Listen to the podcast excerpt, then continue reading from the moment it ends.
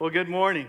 Welcome. It's good to see you. Uh, if you're a guest or a visitor, I am not the senior pastor. My name is Brian Clayberg. I serve on staff as uh, the worship pastor that's over the modern services. And uh, this morning, I have a, the privilege and the honor of leading us in a different facet of worship through the preaching and the teaching of the word. Uh, I always look forward to this. I'm extremely humbled by it. I do take it very seriously and, and look forward to any chance that I get uh, to do that. And I got the call today and so, uh, so thanks for being here, and especially to our guests. Again, we, we want to get to know you and get you connected to the church and answer any questions that you might have. So let us know what we can do for you. Uh, this morning, we're going to be looking at Hebrews chapter 12, and we're just going to be looking at the first three verses as we talk about this uh, let us run idea that we see in Hebrews 12. So without further ado, it's going to be on the screens if, uh, if you're reading along. Here's what it says. Therefore, since we are surrounded by such a great cloud of witnesses, let us throw off everything that hinders and the sin that so easily entangles, and let us run with perseverance the race marked out for us, fixing our eyes on Jesus, the pioneer and the perfecter of faith. For the joy set before him, he endured the cross, scorning its shame, and sat down at the right hand of the throne of God. Consider him who endured such opposition from sinners, so that you will not grow weary and lose heart. I know that this is a, probably a familiar passage for, for many of you, but in this passage we see that the Christian life, the life that we're supposed to live out as believers, is sort of likened or illustrated by a race that we're running. Uh, I, I, would imagine in a church our size, there are probably a lot of uh, runners in here. You enjoy running, you're a runner, or as I like to call you, a big weirdo. Um, because I don't understand that, but, uh, but maybe you do, and that's your thing, you, that's your jam. You like to run. To me, that makes no sense, just to run for the sake of running. Now, I love sports, and if you ask me to come play a sport with you, if it involves a ball and a goal, I'm your guy. I'll come play any sport with you. It doesn't matter how weird it is. You want to play badminton? I'll play it. You want to play croquet? I'm a croquet master. Okay? But if you ask me to go on a run, I'm probably going to ask you why. Why are we running? Are we running to the place where we're going to have fun? I don't understand. Because running to me is not fun. Uh, it makes no sense. And I think to the majority of sane people, it makes no sense as well. That's why, have you noticed they, they have to try to make running more exciting? They have to make it more appealing to people. That's why you can't just go run a race anymore. So now they have all these themed races, right? Because nobody wants to run just for the sake of running. So uh, it's February, so maybe this month you could do the, the Cupid 5K. Seen that one? Come be miserable with your spouse. It's great. Come run the Cupid. Or they have all these costume races too. I mean, if you go to Disneyland or Disney World, you can, you can run the princess race where everybody dresses up like a princess. And I mean everybody dresses up like a princess. Uh, and they go run this race in their gown and their outfit or whatever. You can do the Star Wars run. You can dress up like Chewbacca and sweat it out. That's great. I'm not joking you. They, I, I, I read this this week. They have in North Carolina a race called the Krispy Kreme Challenge. And you can go run this race, and at any point, if you get tired, uh, you can take a break and enjoy a couple donuts. So, seems like we're, I don't know what we're doing. Um, they have, uh, they have the, the color run. You've seen this one. Some of you probably ran this okay, that's you. Um, but they're like, when, people aren't just going to come run. We got to spruce this up somehow. So, hey, you dress all in white, and then you run. And while you're running, we're going to chase after you and throw a bunch of stuff on you.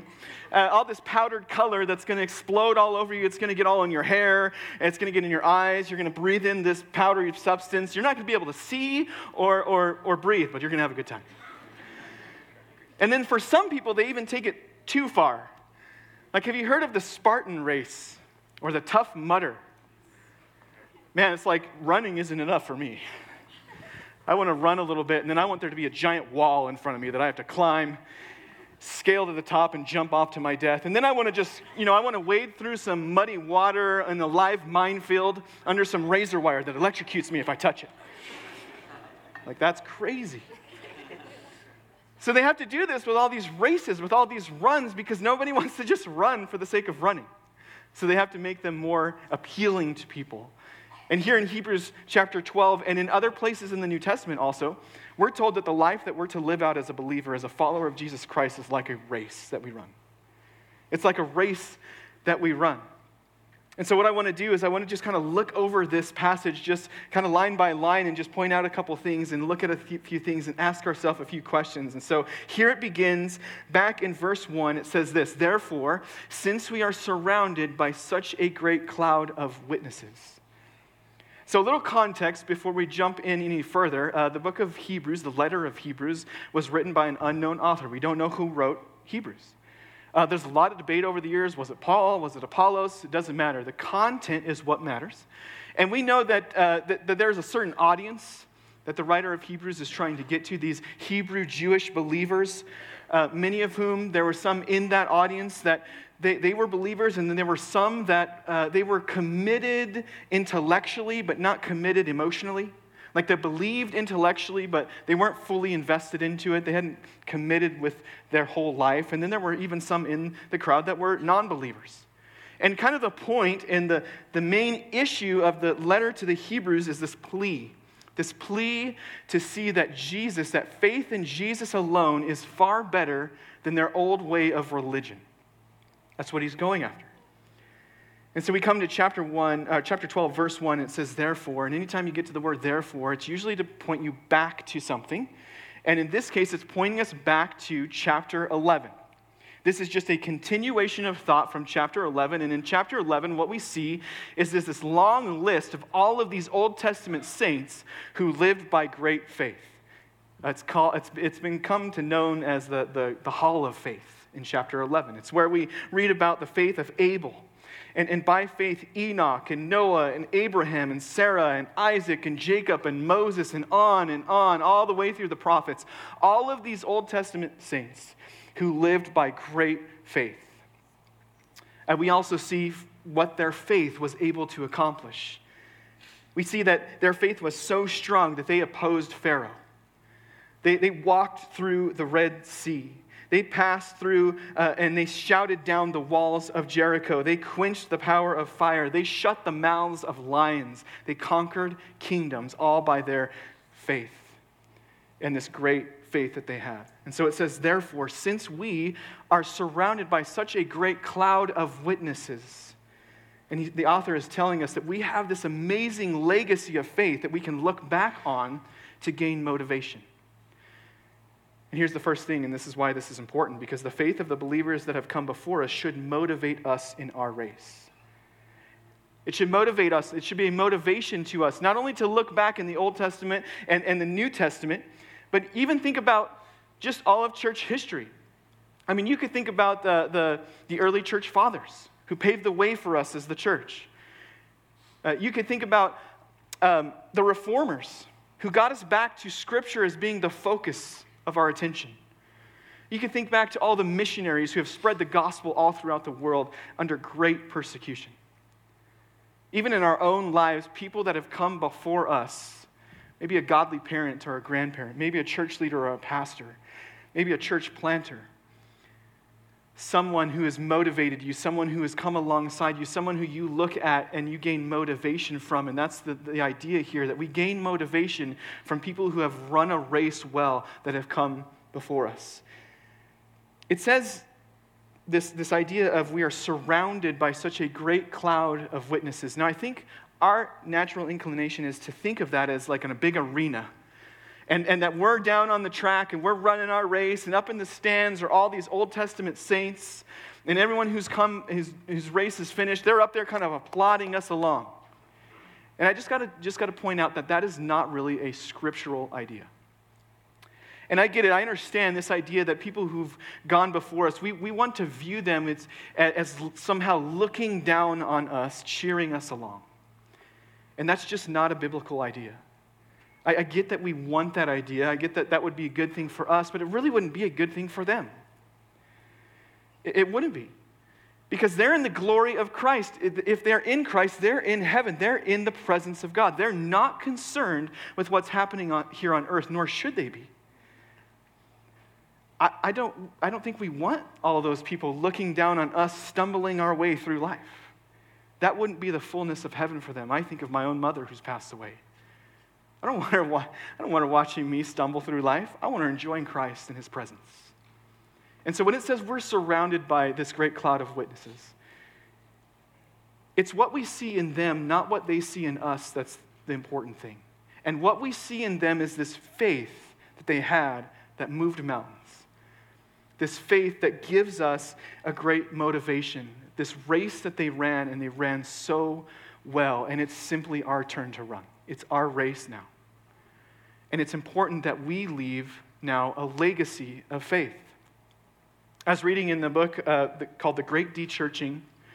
It's, it's by Jim Davis and Michael Graham, where they portray the landscape of cultural shifts that have shaken American Christianity in the last couple of decades. And here's what they say More people have left the church in the last 25 years than all of the people who became Christians from the First Great Awakening, the Second Great Awakening, and the Billy Graham Crusades combined.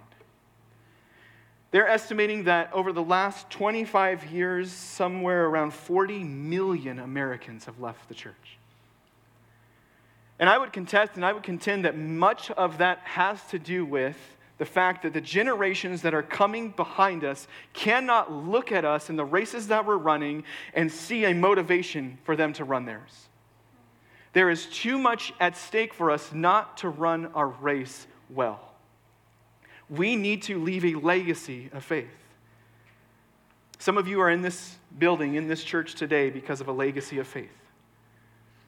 You may not know, that or understand that, many of you were a part of it, but I, I, got to preach to the, the early service, the traditional service, and all. I just look out over that congregation and I see faithfulness to get us even to this place where we're in this building. And many of you were a part of that. And I think about phase two coming up and how, just think about over the decades and decades, the ministry that's going to take place in this place because of a legacy of faith, people who had a vision and made that vision happen. This is why it's important for us to leave a legacy of faith. I think about my own children, who, man, they, they live with me, they see it all the good, the bad, and the ugly. And I just, my prayer is will they look at my life and will they see a race that I'm running and will they see me running well and will it inspire them to run theirs? Because here's what I want you to see will the, will the way you run your race inspire others to run theirs? We have to leave a legacy of faith so that the generations that are coming behind us can see that as an example and a motivation to run theirs. There's too much at stake. And it says, therefore, let's go on. It says, therefore, since we are surrounded by such a great cloud of witnesses, then it goes on to say, let us throw off everything that hinders and the sin that so easily entangles. Now, leave that up for a second because here's what I want you to see about that verse. I want you to notice the difference between everything that hinders and the sin that so easily entangles, because those two things are separate. And I think if we were to read this and maybe breeze over it, we might put those things in the same category. We might think that the, the things that hinder us are the sins, but here it's the distinction. It says, and. So there are two separate things. Now, the word that's used here for hinders, and, and some translations use encumbrances, some translations use the word weights, but the word here uh, means a mass of something, a, a, a bulk of something. And here's the thing that you need to see from this it's not necessarily something bad in and of itself. It, might be uh, something completely innocent and harmless, but it's still weighing you down. Maybe it diverts too much of your attention. Maybe it, it, it, it desires too much of your energy. Maybe too much of your focus is spent on this thing, even though it might be a good thing, an innocent thing, a right thing, but it's still a weight that weighs you down. Uh, it makes me think of warm ups in, in, in sports. You've seen this before? Uh, how athletes, they'll wear warm ups before the game and they'll wear the warm ups. Now, the warm ups have a purpose. They're keep, do you need to break a sweat? You need to get warm before you go, and they keep you warm. They're long sleeves, the long pants. They have a purpose. Uh, but when it comes time to get in the game, do they wear the warm ups into the game? No, they don't. They shut them off. You've seen this in basketball? I love that. It's like the coach finally calls the player in. They jump off the bench, they grab the warm up, they tear it off, and then while they're running to the box to check in, you see the pants that rip off? Love those. They like rip the pants off and they throw them behind. I thought about I thought about wearing those as an illustration this morning. like, Pastor, put me in. Let's preach, you know, and like come out here.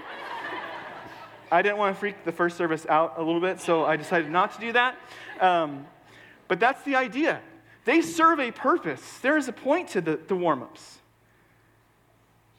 but they're not needed for the race and for the game.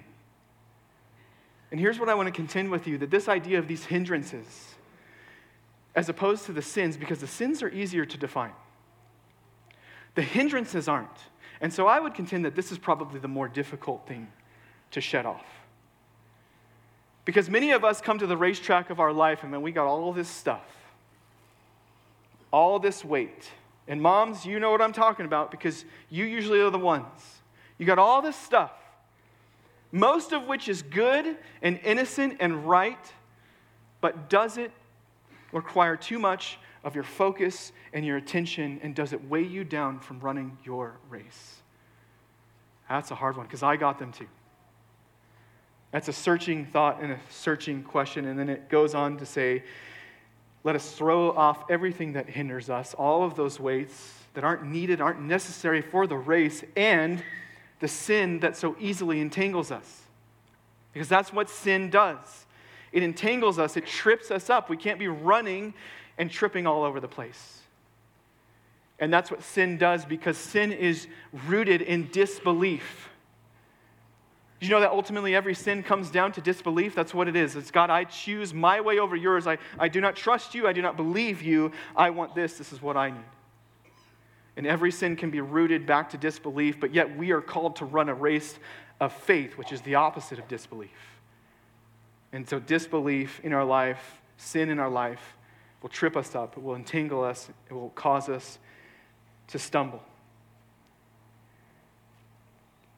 So here's what I want you to understand. Um, it, it's not going to, if it's not going to help you run your race, it may need to be thrown off.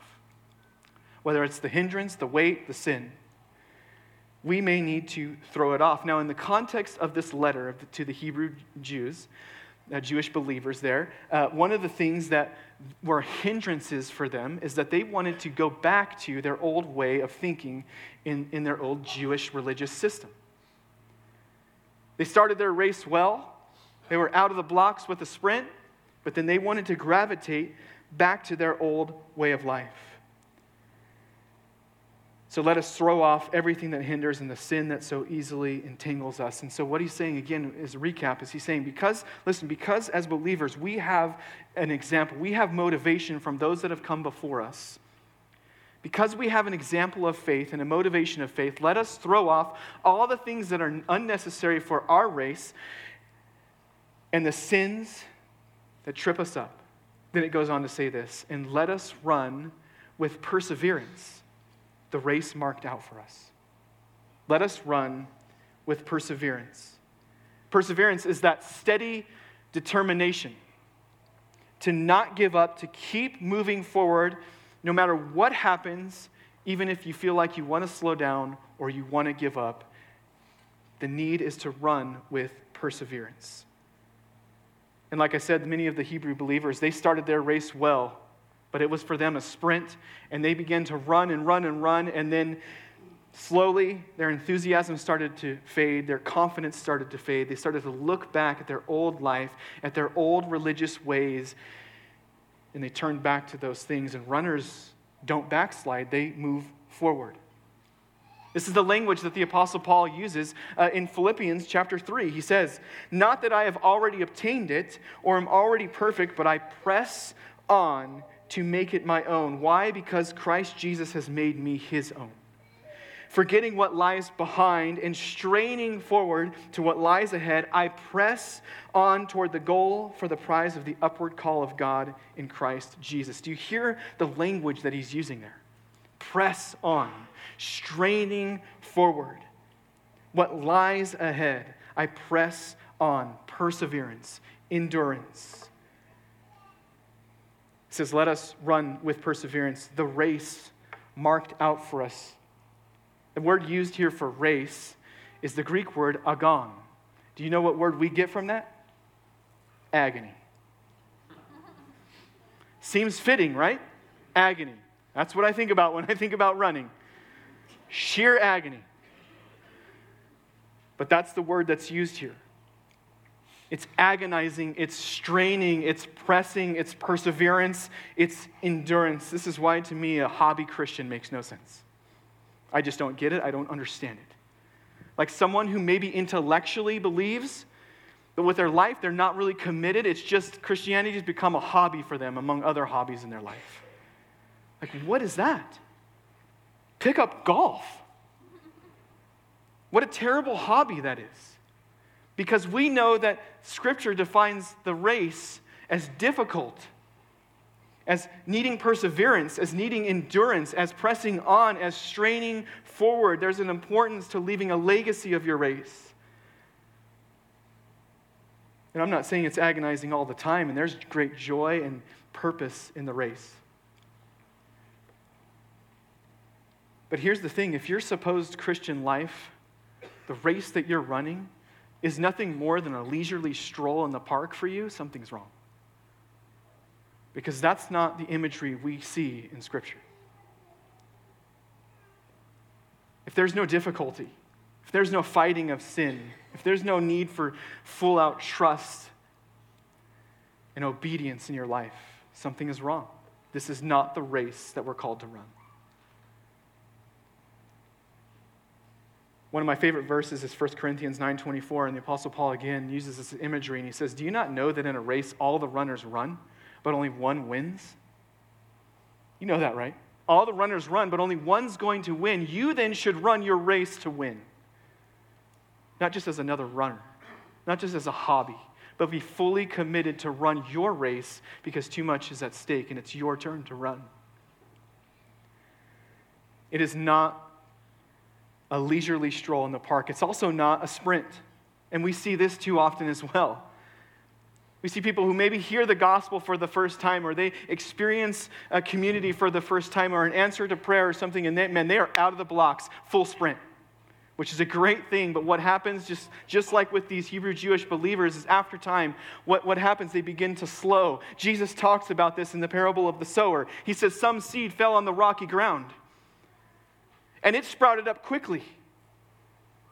But then soon the cares of the world and the difficulties of life choke it out because there was no true root system there. You see, the Christian race, the life that we are to run as believers, it is not a leisurely stroll in the park, but it's also not a sprint. It is a marathon. It's a marathon, which means it needs perseverance and it needs endurance. And it seems like a daunting task, but here's what I want you to see this morning you don't have to run the race perfectly, just consistently. I think that's so crucial, especially for the generations that come up behind us. Because we're going to fail. We're going to strip up. We're going to, we're going to trip. We're going to stumble. We're going to fall on our faces time and time again. But is there going to be over the whole of your life a consistency to your race? That will be what you'll be known for. That will be what people see in you. That's where they will gain motivation and inspiration. It doesn't have to be perfect, it just has to be consistent. Don't sprint and then burn out, but don't walk. Run with consistency and with perseverance. Seems like a daunting task seem like there's too much at stake, and there is. And so, how do we do this? How are we supposed to run this race and run it well? The author of Hebrews gives us that answer. Verse 2 fixing our eyes on Jesus, the pioneer and the perfecter of faith. Uh oh, here he goes. He's going to get all cliche and, and churchy on me. Keep your eyes on Jesus. Let Jesus take the wheel, all that kind of stuff. Don't let that turn you off because this is the answer. It's not a catchy Christian thing, it's the answer. And we get this idea, right? You can't be running and looking behind you. My children do this all the time. It just drives me crazy. They'll be walking, sometimes they'll be walking backwards and looking forward, ah, or they'll be running and looking back. I'm like, this is always going to end in tears every time. We get this, right? You're, you can not do that. You can, I, I, coach basketball from Mesilla Valley Christian School, and uh, one of the things that we're always telling the, the, the players, because this is I, almost every practice, this happens. They'll be dribbling the ball and they're dribbling like this. it might even look good. They're like, ah, you know, whatever. But their head is down, and their, play, and their teammates over in the corner, like right under the basket, like, pass me the ball, I'm right here. But they can't see him. And we're shouting from the sideline, look up. He's open. You got to look up. There has to be something, right, that we are fixing our attention and our focus on if we're going to move forward. What is that? It is Jesus. Why? Because he's the perfecter of our faith. He's the pioneer of our faith. He's the one who began the whole thing. He's the one who finishes the whole thing. He's the one who sustains us through the whole thing. Because we have this great cloud of witnesses. We have all these people we can look back, even in our own lives, and gain motivation, but motivation will only get us so far. We need the example, the right and perfect example, and that is Jesus Christ. And if we follow hard after him, and our gaze and our attention and our focus is on him, we will run, and we will run well. Fixing our eyes on Jesus. Why? Because here's what it says For the joy set before him, he endured the cross, scorning its shame, and sat down at the right hand of the throne of God. Consider him who endured such opposition from sinners so that you will not grow weary and lose heart. As Jesus told us, listen, in this world, you're going to have trouble. But you've got to take heart because I have overcome the world. You've got to keep your attention on me. You've got to keep your focus on me. I'm the example. I'm the pioneer. I'm the perfecter. I'm your sustainer. Look what I've endured. Look what I have done. All for your sake. Only with our attention on Jesus will we be able to run our race well. Turn your eyes upon Jesus and look full into his wonderful face, and the things of this earth will grow strangely dim in the light of his glory and grace. There is truth to that. There is meaning behind that. And I love that it says, consider him. Consider him who endured such opposition from sinners so that you will not grow weary and lose heart. And unfortunately, many of us have slowed in our race because we've lost sight of who Christ is. This happens. It's, it's, let's be real. This happens. It happens for me as well. We can be running along and we could just have all of these weights and these things that are so focused our attention on that we can lose sight of who Jesus is. Not that we uh, disbelieve anymore, but we just lose some sight of that. And we need to realign our focus back to our Savior. And we need to consider him and consider what he's done for us because here's the reality if you understand fully what Christ has done for you in spite of you, you can't help but run. That's the byproduct of a life that has been changed. I will run, I will have perseverance because you had perseverance. I will endure because you endured and you did it for me.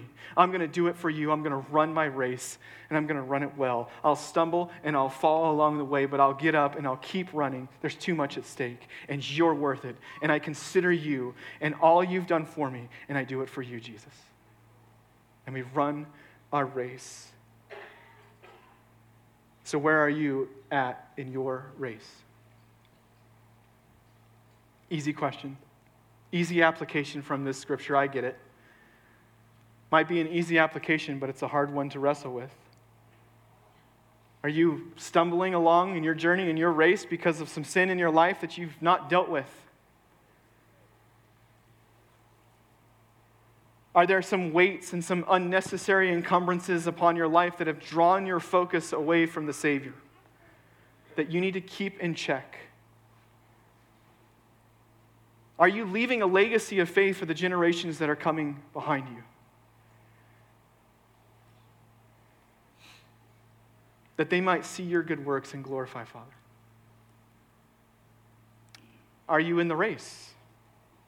Are you a follower and believer in Jesus Christ? Have you put your faith and your trust in Him? And are you even in the race? And so, no matter where you're at this morning, we're, going to have a time of response as we always do. And I just hope that we will wrestle with some of these things I have been. I hope that that would translate to you as well. That we would think about these things.